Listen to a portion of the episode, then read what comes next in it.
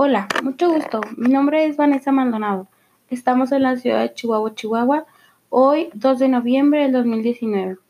El día de hoy les hablaremos sobre las tres herramientas básicas que pueden ser utilizadas en el control de calidad, que vienen siendo la recopilación de datos, los histogramas y los diagramas de Chicago. Pero bueno, para empezar, ¿qué es la recopilación de datos? Bueno, la recopilación de datos son los diseños impresos que se utilizan para la obtención de datos resulte más sencilla y para que así su presentación sea ordenada de forma en que facilite su posterior utilización y análisis. Por ejemplo, se enumeran algunos de los tipos de datos que pueden ser mostrados mediante las hojas de recopilación, que pueden ser cinco. Una de ellas es número de veces que sucede un determinado acontecimiento, otra es tiempo de demora en realizar una tarea, el coste de una actividad durante un periodo de tiempo, la frecuencia de ocurrencia de un suceso, que puede ser, por ejemplo, de una máquina, por equipo de trabajo, etc.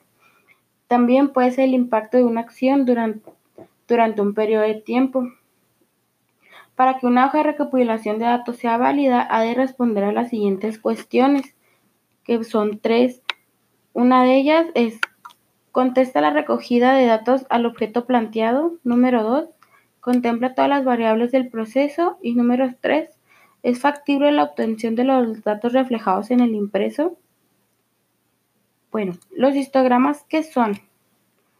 Bueno, los histogramas es una herramienta que es muy conocida ya que los recolectores de datos la usan mucho para transmitir el resultado de una investigación o análisis. Su elaboración pues no es nada compleja, pero sin embargo se requieren ciertos conocimientos técnicos para así poder calcular sus elementos. Los histogramas están en una de las siete herramientas básicas de la calidad y algunas de sus ventajas son la, que la construcción ayudará a comprender la tendencia central, la dispersión y las frecuencias relativas de los distintos valores. Otra ventaja es que muestra grandes cantidades de datos ofreciendo una visión clara y sencilla de su distribución. Los histogramas proporcionan mediante el estudio de la distribución de datos un excelente punto de partida para formular hipótesis acerca de un funcionamiento insatisfactorio. También el histograma es especialmente útil cuando se tiene un amplio número de datos que es de preciso organizar para así pues poder analizar más detalladamente, tomar decisiones sobre la, en base a ellos. Bueno, el otro punto es el diagrama de Chicago, que también es conocido como diagrama de pescado o diagrama de causa y efecto. Este, el diagrama de Chicago fue desarrollado por el doctor Kaoru Ishikawa, que fue un químico industrial japonés experto en las nociones de calidad y que es conocido como el padre del análisis científico de los problemas industriales. Este tipo de diagrama es un diagrama causal que es la representación gráfica de las relaciones causa y efecto. Y si hablamos de procesos, el efecto aquí es la salida del proceso. Y lo que estamos tratando de detectar aquí, pues son las entradas. Es decir, las causas que nos están originando ese efecto. Es por eso que el diagrama siempre se va a construir de derecha a izquierda.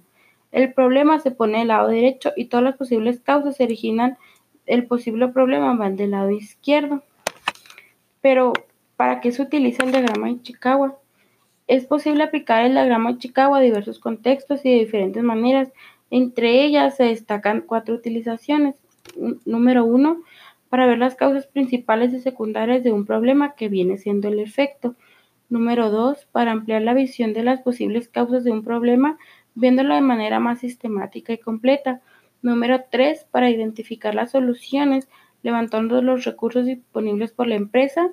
Y número cuatro, para generar mejoras en los procesos. Estas tres herramientas están dentro de las siete herramientas básicas del control de calidad.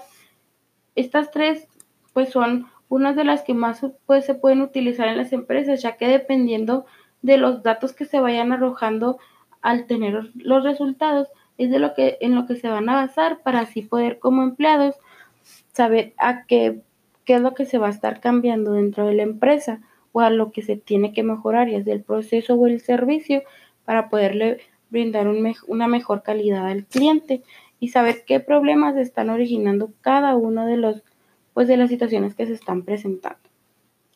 Bueno, Espero que esta nota informativa les haya servido de mucho y sobre todo, sobre todo que hayan aprendido algo nuevo. Les dejo esto por aquí, me retiro y que pasen un buen fin de semana. Saludos a todos. Gracias.